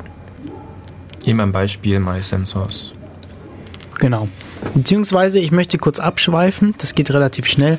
Ich habe hier auch so ein Buch, ähm, nennt sich Hausautomation mit Arduino und ich bin begeistert davon. Ähm, genau, das ist so ein bisschen eigentlich wie das MySensors-Dingens. Die haben ja auch, äh, ich schreib, schau hier mal ins Inhaltsverzeichnis, da ist hier Einstieg mit Begriffserklärung, erzählen auch so ein bisschen von kommerziellen Produkten. Hier wird nämlich auch FHEM und Open Hub und Smart Homematic, steht das da auch drin? Smart Nee. Homematic, Nee. ähm, vorgestellt als freies Projekt. Ich gucke hier gleich mal. Seite 17, was sie dazu sagen. Das ist ein Projekt von Uwe Frese, der offene, günstig nachzubauende Hardware auf Basis von Atmega 328 Mikrocontrollern etablieren möchte. Das sind die, die, glaube ich, in den Arduino Uno auch drin sind. 328. Ja. Ich, ja. Uno Mega Pro Mini. Mhm. Und er verwendet RFM12B Funkmodule und allerdings AES 256 Bit Verschlüsselung. Das ist eigentlich ganz interessant. Ja, Grundsätzlich gibt es auch Domotics, was relativ groß ist. FHEM, Open Hub, Home Assistant und eben dieses Projekt, was Genau, du gerade Smart, erwähnt hattest. äh, Smart Homematic. Ja, und dann, dann gibt es da so ein bisschen zu Werkzeugen und Tipps zum Aufbau von Schaltungen. Also wie macht man irgendwie so Steckbretter, was, was braucht man da, äh, was kann man als, als Höhlen nehmen, so als Cases, um die Sachen drin zu, zu Gehäusen heißen die Dinger, Gehäuse, genau. Zum Äh, Beispiel alte Rama. Ja, Becher. genau, irgendwie solche Sachen. Was ich ganz, ja, ganz, ganz cool finde ich so, manche irgendwie, manchmal gibt es so, so, so Bonbons in so Metallboxen. Hm. Sowas finde ich eigentlich immer ganz cool. Ich habe auch überlegt, eine Metallbox zu verwenden. Habe noch eine mit einem Osterhasen drauf. Hm, ja. Kommt wahrscheinlich erst nächstes Jahr im Frühjahr an die Ja. Wand. Tipps zur Energieversorgung Und dann werden eben verschiedene Arduinos erklärt. Ganz interessant, wofür man die verwenden kann, was für welche gibt, wie man die so verwendet. Und dann im, das ist so der, also der erste Teil sind so Grundlagen, zweite Teil sind so diese, diese Arduino-Erklärungen und Raspberry Pi-Erklärungen. Und als dritten Teil gibt es dann so einen Projektteil, wo dann verschiedene Projekte beispielhaft vorgeführt werden. Gibt es nämlich zum, also der erste, das erste Projekt sind so äh, Kommunikation mit Funk und Ethernet-Sensoren und so. Funkuhr und sowas. Und dann gibt es größere Projekte, zum Beispiel gerade dieser Fenstersensor, der bei mir daheim jetzt am Laufen ist. Ähm, ne, ne, ganz cool finde ich Projekt hier äh, äh, Türöffner mit PIN, allerdings mit so einer Wählscheibe von so einem alten Telefon, mit so einem Wählscheibentelefon. Ja, oder eine RFID-Katzentür, twitternde Zimmerpflanzen und so Zeugs. Und so eine Brief, Briefkastenüberwachung, ob der Brief, Briefträger schon da war. Ja, oder Rauchmelder, die per SMS melden, falls sie auslösen. Ja, lauter so Zeug. Das wollte ich eigentlich nur mal erklären. Das ist relativ einfacher, guter Einstieg. Alles mit Arduinos. Alles mit Arduinos, genau, auch mit Beispiel Code und Schaltungen. Muss man nicht viel nachdenken. Es ist sehr leicht, ähm, Sachen äh, zu integrieren. Also von einem Projekt nehme ich das, vom anderen nehme ich das. Und dann kann ich sehr leicht die Sachen auch erweitern. Ähm, was halt fehlt, ist so ein richtiger Controller. Da muss man sich irgendwie selber mit beschäftigen. Vom gleichen Verlag gibt es auch Heimautomation mit der Raspberry Pi.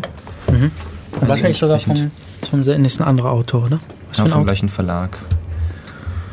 Ähm, Egelhardt. Nee, die, Engel- Engel der heißt ist. Matthias Schlenker. Okay. Ja. Ja, kann man auch mit dem Raspberry Pi machen, wird dann wahrscheinlich teurer. Arduinos sind einfach billig, wenn man sie in China bestellt. Ja, auf jeden Fall. Ja, das war's eigentlich, wor- wovon ich erzählen wollte. Jetzt können wir auf das MySensors zurückkommen. Und auf die Bestellung, da können wir gleich mit anfangen. Oh, die Also- Bestellung, genau. Wo Also grundsätzlich muss man, ähm, wenn man anfängt, solche Sensorknoten zu machen, das, was jetzt hier in dem Buch beschrieben ist, ist ja teilweise nichts anderes als so ein schließlich fertiger Sensorknoten mit ein bisschen Intelligenz drin. Mhm. Ähm, jetzt hier bei MySensors ist weniger Intelligenz in diesen Sensorknoten. Das, darum hat man auch so einen Hardware-Controller und dann eben einen Software-Controller, aber die Hardware ist sehr ähnlich. Das heißt, man fängt an, meist dann eben mit einem Arduino.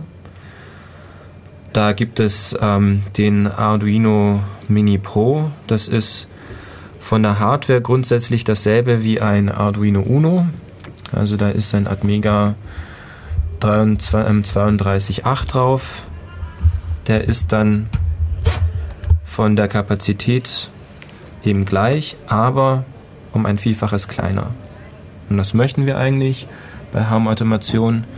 Ähm, wir möchten sehr kleine, schlanke Geräte, die wir irgendwo in die Ecke ähm, Oder sogar in andere Geräte einbauen können. Zum Genau. Beispiel, wenn man so eine Stehlampe hat, kann man sich vielleicht, vielleicht kriegt man die irgendwie in den Fuß mit rein oder ins Netzteil. und ins Netzteil. Was ich zum Beispiel auch gesehen habe, man findet eben im Forum auf MySensors findet man viele Beispiele. Da haben Leute eben in die Jalousien ähm, Verkleidung den Controller mit integriert und damit eben ihre Jalousiensteuerung gebaut. Sehr klein, sehr schlicht und alles selber gemacht. Das heißt günstiger und selber kontrollierbar.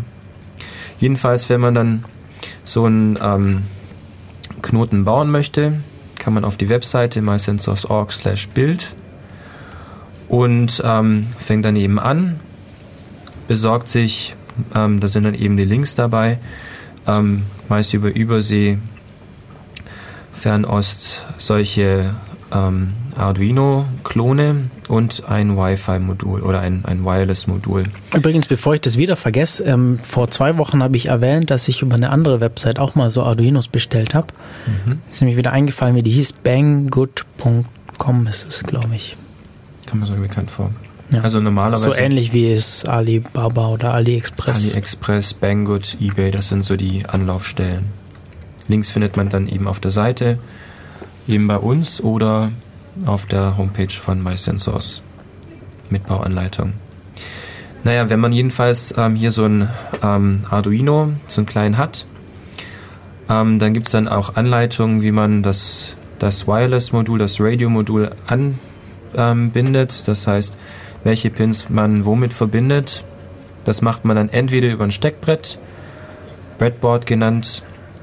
Das ist einfach so eine kleine Lochrasterplatine, wo man ähm, Sachen eben direkt draufstecken kann. Oder man holt sich ähm, Steckkabel, Depound Cables werden die auf Englisch genannt. Die kann man sich dann auch bestellen und verbindet dann jeden Pin direkt miteinander. Das hängt dann so ein bisschen in der Luft rum, aber das funktioniert. Es sitzt und ähm, ich sag mal zum Prototypen bauen ist das sehr gut geeignet. Ja. Diese Mini Pros, die brauch, die haben dann keinen seriellen, ähm, keine serielle Schnittstelle mit drauf, eben um Strom zu sparen und Kosten zu sparen. Deswegen braucht man eben noch einen seriellen, seriellen ähm, Programmierer. Das kann man sich dann Also ich eben auch baue die bestellen. Tests und Prototypen baue ich eigentlich auf normalem Uno, Arduino Uno auf. Das kann man auch machen. Und da die eigentlich identisch sind zu den Pro Minis, mache ich erst dann das fertige Ding auf dem Pro Mini. Klar probiere ich das dann nochmal aus, aber so die Experimente, das geht einfach schneller, wenn man so ein bisschen Größeres hat und dann leichter da so stecken kann. Ähm, und ich habe eben die serielle, serielle Schnittstelle schon eingebaut. Beim Pro Mini brauche ich da eben noch das extra Ding, dass ich dann irgendwie, muss ich mir dann überlegen, löte ich das fest dran? Will ich eigentlich nicht, weil wenn es dann irgendwo ist, dann braucht es bloß mehr Platz. Ich stecke das dann immer so drauf. Ähm, da muss ich dann, da muss man schauen, dass es, dass es richtig Kontakt hat. Ähm, naja. Genau, ähm, da gibt's jetzt grundsätzlich auch eine neue Generation, die heißen dann Micro, Pro Micro. Die hätten dann theoretisch auch eine ähm, serielle Schnittstelle mit drauf, einfach nur ein Hm. Micro-USB-Kabel. Oder man ähm, sucht nach Arduino Minis. Das ist dann das offizielle ähm, Projekt von Arduino. Oder eben man kann sich dann ähm, die nachgebaute Fassung bestellen. Die sind dann deutlich günstiger. Damit hätte man dann theoretisch ein serielles Interface direkt auf dem, auf dem Chip. Wie gesagt, der Vorteil von diesen Mini-Pros ist eben, dass sie Strom sparen, weil dieses serielle Interface dann der Chip selber auch Strom braucht. Mhm. Das heißt, wenn man dann Und die gibt es dann auch in verschiedenen äh, Spannungs Versorgungsspannungsgrößen. Also es gibt die in, in 5 Volt, der normale, was, was auch der normale Arduino braucht. Ähm, und man, es gibt sie aber auch in 3,3 Volt. Da ist dann der Prozessor runtergetaktet, von 16 MHz auf 8 MHz, was für die meisten Sachen locker reicht. Oder für viele Sachen. Und es spart deutlich Strom. genau. Da gibt es dann auch Anleitungen auf der Webseite, wie man das Ganze mit Batterie betreibt.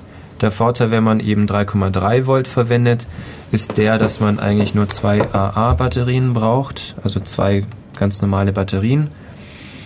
Und man kann da sogar noch mehr Strom sparen, wenn man ähm, weiß, dass man die richtige Spannung ähm, angibt. Dann ist da normalerweise ein Linearregler auf dem, ähm, auf dem kleinen Arduino-Klon drauf, der die Spannung regelt. Den könnte man dann eben abtrennen. Er braucht dann eben nochmal weniger Strom. Was, es gibt auch eine Anleitung dazu. Das Da gibt es auch eine gehört. Anleitung. Also was du da machst, du unterbrichst, du überbrückst es eigentlich einfach, oder? Also sehe ich das hier richtig, wenn ich mir, ist das dieses, das ist dieses Genau. Bild da, das, ähm, das du da hast. Also ich, ich, ich Also man durchtrennt dann eben die Versorgungsleitung für diesen Linearregler und auf jedem Arduino ist normalerweise auch eine Status-LED, einfach zum Anzeigen, dass Strom ähm, anliegt. Die kann man dann auch durchtrennen und damit kann man dann nochmal ein bisschen Strom sparen. Das sind ungefähr eben beim Linearregler 220 Mikroampere ähm, und eben bei der, bei der LED 1,5 Milliampere. Das klingt nach nicht viel, aber wenn man das Ganze per Batterie betreibt, dann ähm, spart man sich da eben Strom, der sonst unnötig verbraucht werden würde. steht da irgendwie, gibt's da, kann man sich da irgendwie vorstellen, wie viel Strom man da? So grundsätzlich, man hat da eben so ein theoretisches Beispiel. Ähm, da ist dann ähm, eben ein Sensorknoten ähm, beispielhaft dargestellt, der über Batterie betrieben wird. Da wird eben darüber geredet, dass er Temperatur ähm, misst und die regelmäßig überträgt. Und ähm, wenn man das eben in ähm, Abständen von 15 Minuten macht, dann könnte man grundsätzlich bei 200 mAh, 2000 mAh auf 19, 19 Monate kommen, also eineinhalb Jahre ungefähr das Ganze mit, der, mit zwei Batterien betreiben. Mhm. Was relativ gut ist. Deswegen habe ich mich auch dazu entschieden, das Ganze eben per ähm, Batterie zu betreiben. Bei mir sieht das Setup ein Also das ist jetzt schon der optimierte. das ist jetzt schon der optimierte Fall, genau. Eben mit ähm, einem Zeitabstand von 15 Minuten. Aber da gibt es keinen Vergleich, wie das beim unoptimierten ist. Das könnte, das müsste man dann nochmal nachrechnen. Steht jetzt hier leider Steht nicht jetzt drin. hier auf der Schade. Webseite nicht direkt drauf. Ist aber relativ einfach von der Rechnung her. Das Und, und was ist die Voraussetzung dafür? Die Voraussetzung dafür ist, dass ich weiß, welche Spannung anliegt. an dem Controller, also eben an dem, ähm, an dem, an dem Gerät. Was muss dann anliegen? Da muss ich möglichst genau diese 3,3 Volt treffen oder wie? Ja, also die ähm, Arduinos, die haben eine Spannungstoleranz, da müsste ich selber ins Datenblatt schauen. Die werden ja teilweise auch mit 5 Volt ähm, betrieben, also die halten schon, Du meinst jetzt die, die, Spannung die, die Atmegas. genau, die Atmegas. Okay. Es kommt darauf an, ähm, ob Peripherie daran ange angeschlossen ist. Ich habe mir, ähm, das habe ich vorhin schon erwähnt, eine kleine Fernbedienung gebaut für mein Licht. Die ist batteriebetrieben. Da habe ich eine Lithium-Ionen-Batterie angeschlossen, die hat 3,7 Volt. Das heißt, die verletzt so ein bisschen die Toleranz von 3,3 Volt, weil ich eben noch ein ähm, Touch-Interface-Sensor angeschlossen habe, der genau 3,3 braucht. Ähm, der allerdings auch etwas Toleranz hat, funktioniert das alles sehr gut. Ähm, ich habe auch einen Ladecontroller für ähm, den ähm, für die Lithium-Ionen-Akku, für den ähm, mit aufgelötet. Deshalb kann ich den relativ einfach über Micro-USB laden Mhm. und das Ganze hoffentlich eine ganze Weile per ähm, Batterie betreiben. Ich kann ja nochmal in, die, ähm, in den Wiki-Artikel äh, reinschreiben, wann die Batterie ausgegangen ist. Ja. Hoffentlich nicht zu bald. Hoffentlich nicht zu bald. Ja. Das heißt, wer mehr Infos haben möchte, der schaut ab und zu auf unsere Wiki-Seite. Wenn wir Informationen haben, dann wird die aktualisiert. Genau, also grundsätzlich haben wir jetzt gesagt, wir besorgen uns einen kleinen Mikrocontroller, schließen da das Radio-Interface an, sprich das, ähm, worüber der Hardware-Controller mit den Knoten ähm, kommunizieren sollte. Grundsätzlich sind die nämlich nicht anders. Der Hardware-Controller und die Sensorknoten ähm, haben dieselbe Hardware, aber die Software macht dann den kleinen, aber feinen Unterschied, denn die Knoten, die schlafen normalerweise. Man kann per Software sagen, der Mikrocontroller soll jetzt nichts tun. Da gibt's nämlich Schlafmodi, die bei dem Atmega ähm, vorhanden sind. Den kann man nämlich in einem sehr, sehr niedrigen ähm, Energierahmen betreiben. Das ist dann eben im optimalen Fall die, äh, der Entladestrom einer Batterie selber. Das heißt, wenn man den im Standby betreibt, verbraucht man nicht weniger Strom, als wenn die Batterien nur Nicht herumliegen würden. Entschuldigung, nicht mehr, als wenn die Batterien nur herumliegen würden.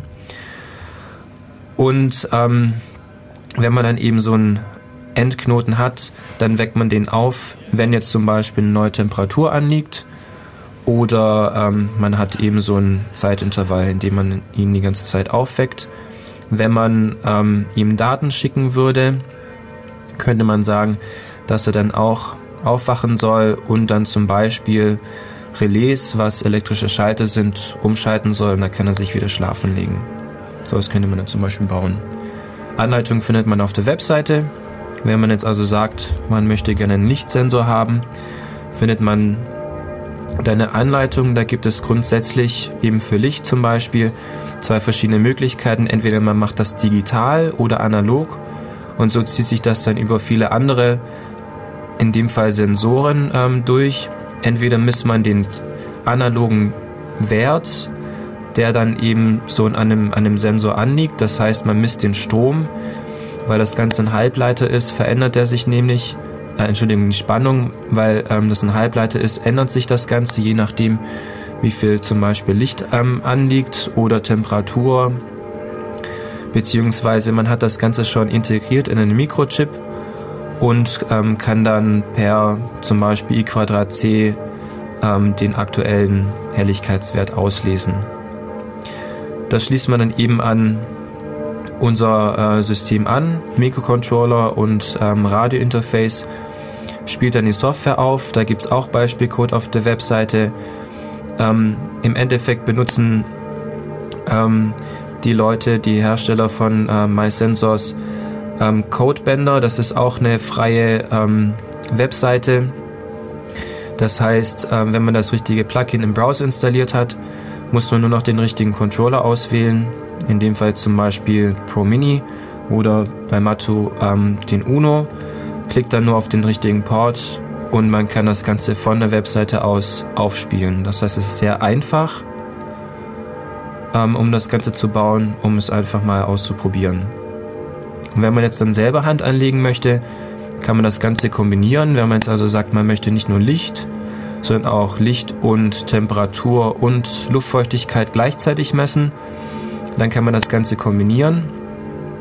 Per Copy-Paste gibt es gibt's eigentlich nur ein paar Zeilen, die geändert werden müssen. Und dann hat man schon einen etwas intelligenteren Sensorknoten. Wenn man jetzt zum Beispiel einen Aktor, ähm, Aktor und einen Sensorknoten gleichzeitig haben möchte, dann kann man ähm, auch wieder per Copy-Paste das Ganze zusammenbauen. Der Unterschied ist, wenn man Daten an einen Knoten senden möchte, dann gibt es dann eine Routine, eine Funktion, die eben ausgeführt wird, wenn eine Nachricht an den Knoten gesendet wird. Und dann kann man zum Beispiel sagen, schalte bitte das Relais an oder aus. Ähm, dann gibt es halt eben die, ähm, die Hardware-Gateways, die Hardware-Controller, über die wir geredet haben. Ähm, die können entweder seriell sein, ein serielles Gateway. Die schließt man dann eben zum Beispiel über, ein Seri äh, ein, ein, über die serielle Schnittstelle an eine Raspberry Pi an. Oder sie können auch ähm, über Ethernet angeschlossen werden. Ist dann ein Ethernet Gateway. Das heißt, ähm, man besorgt sich dann noch einen Ethernet Controller, der wird dann an den Arduino angeschlossen und man kann dann über das Netzwerk die ganzen, ich sag mal, ähm, die Knoten, die Endknoten ansteuern. Das ist so der, der Vorgang, wie oh, direkt an Raspberry Pi geht nicht, oder? Direkt an die Raspberry Pi geht auch. Das heißt, ähm, da gibt es dann eben auch freie Software von, von MySensors. Ähm, man findet das Ganze auch auf GitHub. Ähm, dort gibt es dann die Möglichkeit, diesen Wi-Fi ähm, Chip an die Raspberry Pi anzuschließen. Man startet einen Prozess, der eben diesen ähm, Hardware Gateway entsprechen würde. Das heißt, im Grunde macht der Hardware Gateway nichts anderes, als Adressen zu verteilen, sich zu merken, wer gerade angeschlossen ist. Er merkt sich auch den Zustand. Wenn jetzt zum Beispiel das Licht eingeschaltet war, der Knoten verschwunden ist, er wiederkommt, dann wird auch das Licht wieder eingeschaltet, beziehungsweise wenn der Strom ausfällt, dann wird der ursprüngliche Zustand wiederhergestellt. Das ist eben der große Vorteil, wenn man das Ganze zentralisiert, etwas zentralisierter macht. Dann gibt es eben noch die Möglichkeit, äh, MySensors über MQ, MQTT zu benutzen. Ähm, das ist ein Protokoll, das auch von anderen Herstellern ver verwendet wird, ähm, eben um ähm, Dinge zu steuern, nicht nur Home Automation. Das Ganze ist ein PubSub ähm, äh, äh. Das heißt, man registriert sich eben an dem, an dem Verteiler und wenn dann wichtige Informationen ähm, ankommen, dann wird das eben an einen selber gesendet. Das heißt, man muss nicht jedes Mal nachfragen, sind neue Informationen angekommen, sondern das wird einem zugeteilt. Da gibt es eben dieses standardisierte Protokoll MQTT und da gibt es dann eben auch die Möglichkeit, so ein Gateway zu bauen. Zum Beispiel verschiedene Hardware, ähm, Software-Gateways, wie zum Beispiel Vera oder ähm, OpenHub, die verwenden entweder den seriellen Gateway oder MQTT. Mhm. Genau. Und wenn man das Ganze dann zusammengesteckt hat, wenn man das zum Beispiel mit dem Arduino Uno mal ähm, auf seinem Steckbrett oder mit diesen Dupont-Cables ähm, zusammengesteckt ähm, hat und es funktioniert, dann könnte man weitergehen und sagen, man löte das direkt auf eine Lochrasterplatine. So habe ich das bei meinem Projekt zu Hause gebaut. Ähm, das kann man dann aufeinander, umeinander herum bauen, zusammen ähm, anschließen und dann ähm, irgendwo einbauen. Der Mato hat gemeint, in dem Buch, das er, das er erwähnt hat, da gibt es Beispiele, was für Cases man verwenden kann. Mhm, ja. Ähm, mein eigenes Beispiel wäre jetzt, ähm, ich habe eine Steckdosenleiste genommen, habe die aufgeschraubt und habe eine Steckdose entfernt. Das heißt, ich hatte den Platz einer Steckdosenleiste zur Verfügung. Das hat genau gereicht für eben ein kleines Netzteil, für ein Volt-Netzteil, für mein ähm, Arduino Mini und für meine Sensoren. Das heißt, in meiner Steckdosenleiste kann ich jetzt über zwei Relais die ähm, den Strom ein- und ausschalten und kann dann Licht, Temperatur und Luftfeuchtigkeit senden und also eher senden an die ähm, Hardware-Controller. Das wäre jetzt ähm, MySensors. Grundsätzlich ist das nur ein Beispiel für eine freie Implementierung. Ähm, ich finde sie deswegen so spannend, weil alles ähm, sehr detailliert beschrieben ist. Es gibt immer eine, einen Buying Guide, eine Kaufanleitung ähm, mit Links. Das ist dann immer ein erster Anhaltspunkt. Man weiß, wonach man suchen muss. Man hat dann immer Bezeichnungen, das ist ganz praktisch ähm, und kann dann selber etwas bauen. Das ist sehr leicht erweiterbar. Man kann Plugins schreiben. Man kann das Ganze ähm, erweitern, weil es ein Open Source Projekt ist, wird das dann auch weiter gewartet und erweitert.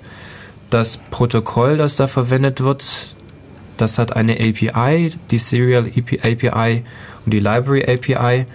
Das heißt, es ist alles schön dokumentiert. Wenn man also ähm, auf eine wilde Idee kommt und sich einen ähm, Raumknoten zum Beispiel bauen möchte, weil man weiß, wenn man ins Zimmer kommt, ähm, dann möchte man das Ganze immer, immer gleich ein- und ausschalten. Dann könnte man dann zum Beispiel einen eigenen Knoten bauen und den dann ähm, ähm, submitten. Und vielleicht wird das dann in das Projekt eingebaut. Mhm. Genau. Cool. Wollen wir nochmal Pause machen? Machen wir nochmal Pause und ähm, dann ähm, schließen wir ab und der Matto möchte noch so ein bisschen über die aktuellen News Ja, schauen wir mal, ob wir da noch dazukommen. Wenn nicht, ist es auch nicht so schlimm. Äh, Musik, nächster Song heißt Nadine. Ich glaube, den haben wir noch nicht gespielt. Und danach melden wir uns nochmal. Bis gleich. Willkommen zurück zu Def Radio hier auf Radio Free FM. Äh, der Song gerade war von John Q mit dem Titel Nadine. Und wir sind jetzt in der letzten Viertelstunde angekommen. und haben den Tee wieder nicht aufgegossen. Ja, stimmt. Wir haben schon wieder einen Tee vergessen. Aber wir gehen jetzt einfach heim und trinken da nochmal. Richtig. Äh, die Sendung ist nämlich fast vorbei. Wir wollen noch so ein bisschen abschließend zusammenfassen und ja, rekapitulieren, was wir denn so haben. Dann rekapitulieren wir doch mal. Was kann man denn machen? Wenn wir Home Automation, wenn wir unsere Zuhause automatisieren möchten, dann kann man sich kommerzie- kommerzielle Lösungen besorgen. Die haben den Vorteil, dass sie teuer sind und dass man relativ wenig damit mach dafür machen muss, damit es funktioniert, aber sie sind eingeschränkt. Dann gibt es die Möglichkeit, das selber zu bauen. Das heißt, alles from scratch selber zu machen. Da möchte ich auf die letzte Sendung verweisen, wo der Patrick über eben seine Lösung erzählt hat. Er hat das ganze Kabel gebunden zu Hause verlegt, ähm, kann ähm, sehr detailliert alles einstellen über seinen Home Homebus. Das ist dann alles, wie gesagt, über Kabel angeschlossen. Ähm, das hat immer den Vorteil, dass man viel Kontrolle über das hat, was wirklich passiert, aber man braucht viel Detailwissen. Wie baue ich eigentlich ein, eine eigene Platine? Wie schließt man das alles zusammen? Ähm, wie realisiert man überhaupt so einen Bus? Wie verlegt man die Kabel, wenn man das Kabel gebunden haben Hm. möchte? Und es ist sehr aufwendig. Oder man macht das in erst, im ersten Schritt kabellos und selber oder man benutzt eben schon so semi-professionelle Lösungen, die, ähm, wo es Communities gibt. Da haben wir jetzt zum Beispiel über MySensors geredet. Das ist dann eben eine community-driven Lösung für solche Knoten, Endknoten, die alles Mögliche steuern und detektieren können und eben auch ähm, die Hardware Gateway, die Hardware Controller Implementierung ähm, darbieten. Allerdings braucht man dem, bei dem Ganzen auch wieder die Softwareseite, das Frontend. Da haben wir vorhin darüber geredet, was wir dann, was wir da für Ansprüche haben. Wir wollten das Ganze am besten über die Webseite, über eine Webseite ansprechen können, weil das meistens der größte gemeinsame Nenner ist. Ja, das geht halt von vielen Geräten. Es geht vom Smartphone, das geht vom Rechner. Wie ist es eigentlich? Diese ganzen Tools haben die auch eine äh, Kommandozeilen-Schnittstelle? Also viele von diesen ähm, Software-Controller-Lösungen haben eine API. Mhm. Das heißt, man kann das, wenn das Ganze dann zum Beispiel im Netzwerk hängt, über eben eine Schnittstelle ansteuern. Mhm. Das ist dann häufig JSON-basiert. Das heißt, Und das ähm, benutzt man dann zum Beispiel, um eigene Smartphone-Apps zu schreiben Genau. oder eigene Sachen zu schreiben. oder man kann das Ganze dann per Textkommandozeilen lösen. Das hätte ich nämlich schon gern. Also ich hätte schon gern irgendwie so einen Text gemacht. Das schließt, sich- das, schließt, das schließt sich ja alles nicht aus. Ja. Genau, also wir wollen eben verschiedene ähm, Schnittstellen haben für den Benutzer, um unser Heimsystem möglichst einfach und möglichst über die über viele Wege an, ansteuern zu können. Ja. Okay. Ähm, mir ist gerade noch eingefallen, ich habe vorhin, ich weiß nicht, ob, bist du soweit, so Ja. einigermaßen? Ja, genau. Ähm, ja, ich habe erzählt von den Hardware-Knöpfen vorhin und da habe ich erzählt, da, da habe ich diese Woche was gelesen, was mir sehr gut gefallen hat. Ähm, geh mal auf heise.de und es ist schon ein bisschen älter, der, der Artikel, aber wir finden den bestimmt, wenn du runter scrollst. Und zwar hat sich da jemand so ein, so ein Control-Panel gebaut, das dann aussieht wie in einem Raumschiff-Cockpit. Und er hat sich einfach, einfach so, so, so ein Panel gebaut, so, weiß nicht, einmal einen Meter oder so etwa. Und da sind ganz viele so Hardware-Knöpfe drauf. So, so, so Klickknöpfe, so, so, so Hebel, so Schalter, die ich total liebe. Und der hat das dann halt noch super, also er hat das dann noch mit, mit, mit, mit Laser irgendwie beschriftet. Und ähm, ja, das ist schon zwei, drei Wochen alt, deshalb äh, sucht man da gerade noch so ein bisschen. Äh, Keine weiteren Meldungen. okay, such mal. Dann, dann such mal nach, google mal nach, ähm, keine Ahnung. Cockpit. Heise wie im Cockpit oder so. Vielleicht geht das. Ja, ja, das da, das da. Am PC arbeiten wie im Raumschiff-Cockpit. Ja, und der hat da so ein abgefahrenes Panel mit ganz vielen LEDs. Und da ist mir nämlich aufgefallen, da gibt es diese Hardware-Schalter mit LEDs eingebaut. Die finde ich super. Ich will die unbedingt haben. Jetzt ganz viel, ich habe mal auf Ebay geschaut. Da gibt es ganz, ganz viele äh, so Schalter, die sind aber auf 12 Volt ausgelegt, weil sie fürs Auto ausgelegt sind.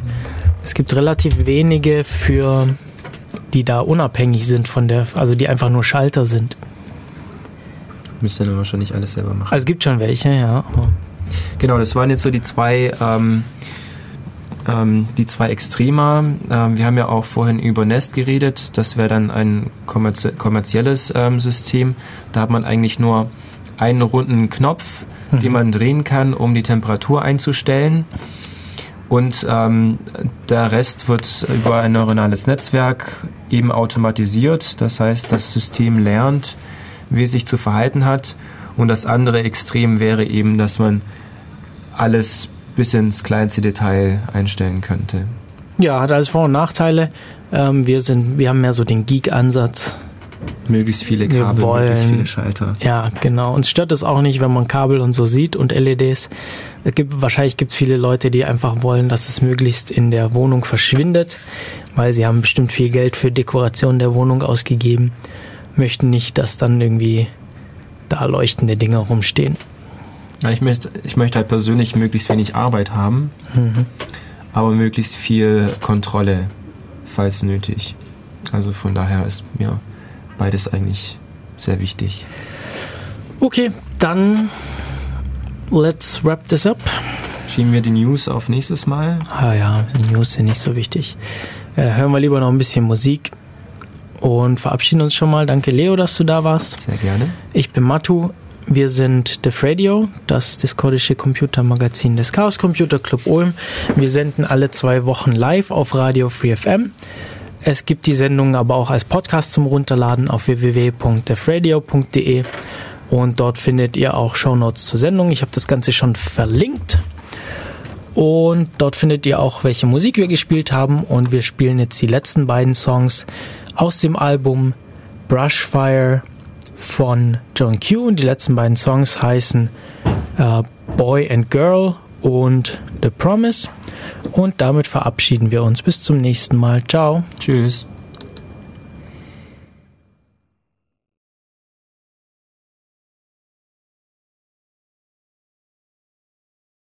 Ja, vielleicht verabschieden wir uns noch nicht, weil irgendwie Die Musik nicht startet. möchte die Musik hier nicht starten. Ähm, ich lade mal die Website neu.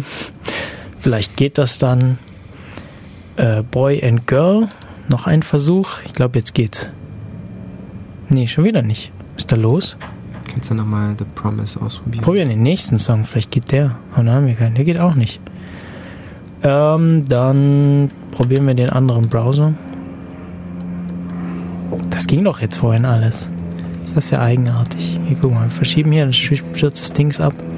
Naja, dann vielleicht unterhalten wir uns dann einfach noch ein bisschen. Ja, möchtest machen wir das doch wieder nochmal aus? über die News? Dann machen wir doch noch mal ein bisschen über die News. Und zwar hat uns Tai vorhin im Chat aufmerksam gemacht auf ähm, eine Einschränkung von freier Software auf Funkgeräten. Und zwar wurde da in, nee, wird in der EU, genau, im, im, im nächstes Jahr in Kraft treten ein Verbot, ähm, freie oder eigene äh, Software und Firmware auf Geräten einzusetzen, die funken können. Ja. Ähm, und das ist, also da wurde das auch irgendwie nicht ganz klar, wie das, wie das so unbemerkt durchkommen konnte, diese Gesetzgebung, Gesetzgebung, weil das alles, das ist ziemlich schwierig, gerade für solche Heim- Heimautomationsprojekte, das, das ist da ziemlich einschränkend. Und ganz besonders für freie Projekte wie Freifunk, ähm, freie Router-Software, OpenWrt. OpenWrt und ähnliche Sachen. Äh, weil es da jetzt eben einfach nicht mehr möglich sein soll, äh, ja, eigene, eigene Sachen, eigene Firmware auf solche, auf solche Sachen draufzuladen. Und explizit soll das, ist es nicht mit dem Ziel, freie Implementierungen zu verbieten, aber in der Praxis ist nämlich genau das, was passieren wird. Und wir sind gespannt, wie das weitergeht. Wenn euch das interessiert, dann sucht mal nach den entsprechenden Artikeln, zum Beispiel auf heise.de findet man da aus der vergangenen Woche entsprechende Berichterstattung. Und Leo hat nochmal einen anderen Browser aufgemacht. Jetzt probieren wir mal, ob das damit funktioniert. Wahrscheinlich zu starten. Nee. Kann ich Ja, meinen PC anschließen? aus irgendwelchen Gründen funktioniert das nicht. Du kannst auch deinem PC anschließen. Da ist das. Kabel, das da, das weiße Kabel, das da so aus der Wand hängt. Ja. Kannst du da nehmen. ähm, genau. Eine andere Sache, die wir hatten, ja, das lassen wir, das, das lassen wir jetzt weg. Wie sieht's denn bei dir aus? Ich finde es gerade nicht. Aber mal schauen. Das macht nichts. Wir machen einfach die Musik, die wir in der, die wir im Freeshift liegen haben. Äh, jetzt verabschieden wir uns doch nochmal. Ja. Und tschüss, das war's mit Def Radio für heute. Bis zum nächsten Mal. Bis zum nächsten Mal in zwei Wochen bei der 300. Sendung. Ciao. Tschüss.